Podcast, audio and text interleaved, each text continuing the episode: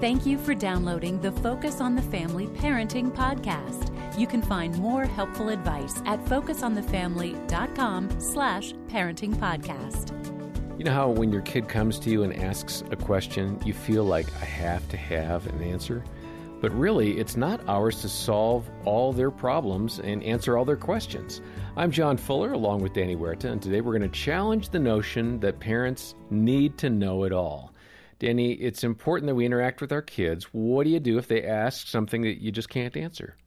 It's okay to say, I don't know. We better figure this out.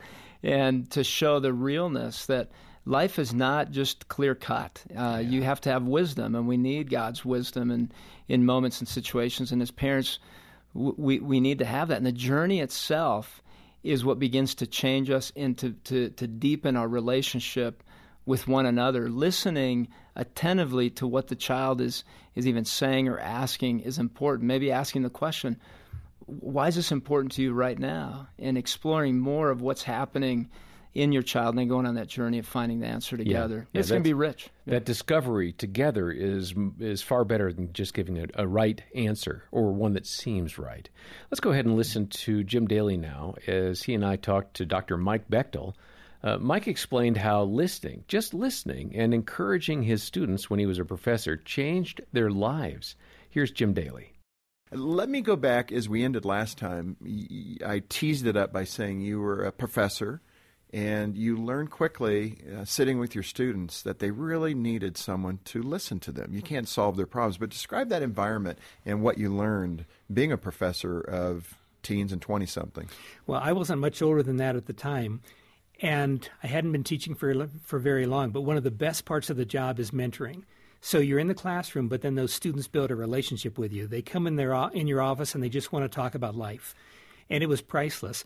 But they're going through things and they want to know what to do. And I didn't know what to tell them. And I was always so intimidated by mm. that. And I thought, I don't have answers. I'm supposed to to know what to tell them and which way to guide them. And so most of the time I sat there thinking, what in the world do I say next? And I would just listen. But then what I would say is generally pick up on some little strength they had and just affirm them in that. Just a little encouragement in one thing or the other. And then it terrified me years later to find out that those little conversations, a few people chose a career based on what I had oh, encouraged oh them wow. in. And it happened often enough.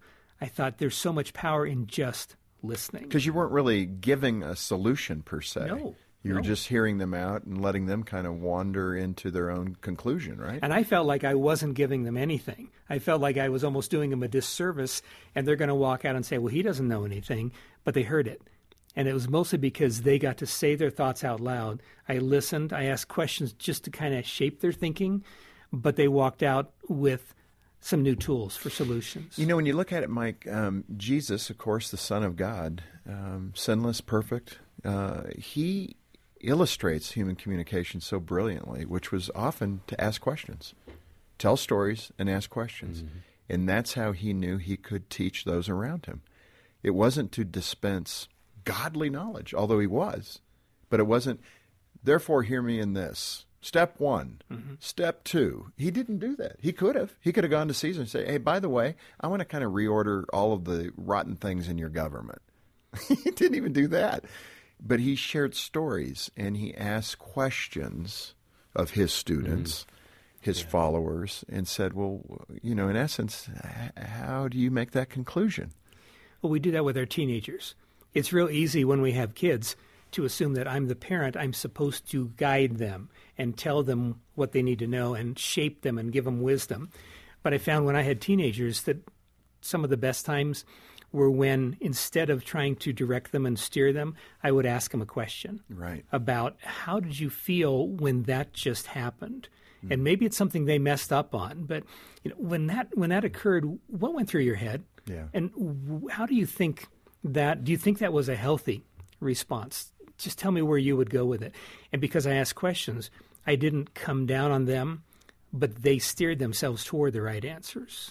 Yeah, I think so often they know. It's yeah. just, are they feeling um, safe enough to go in the direction they believe they well, that is the right way to go? It. Yeah, it's it's all learning. intimidating.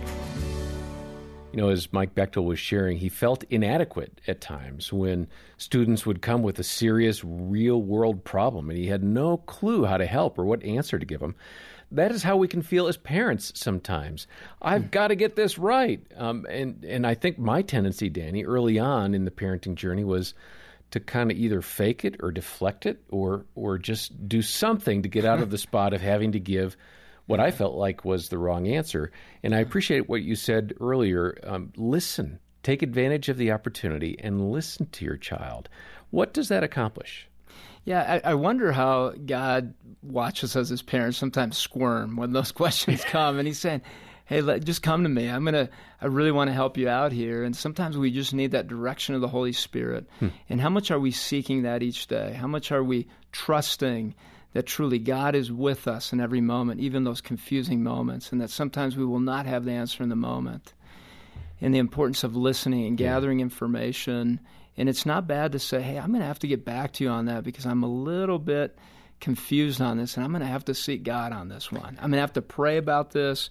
And, and part of the goal here is to help the kids own their own journey of discovery. Say, now, you know, I, I, maybe I don't have the answer to this, I wonder how you can seek an answer in your relationship with God and from those around you and mentors and and begin going on a journey with your child of, of, of looking for that answer if it's really a big deal. Mm-hmm. Spending that time praying and not having to rush into an answer.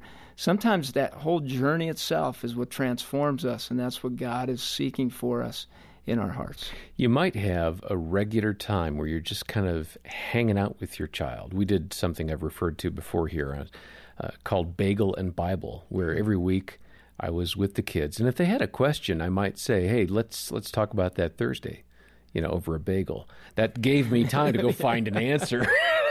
it was a great stalling technique, good. but it also gave us something to talk about in the car. Mm-hmm. So um, look for those opportunities. I appreciate the encouragement, Danny. And then get a copy of Dr. Bechtle's book, Dealing with the Elephant in the Room. It's got some great insights on how you can communicate better with your loved ones, uh, both your kids and your spouse, and other relatives as well.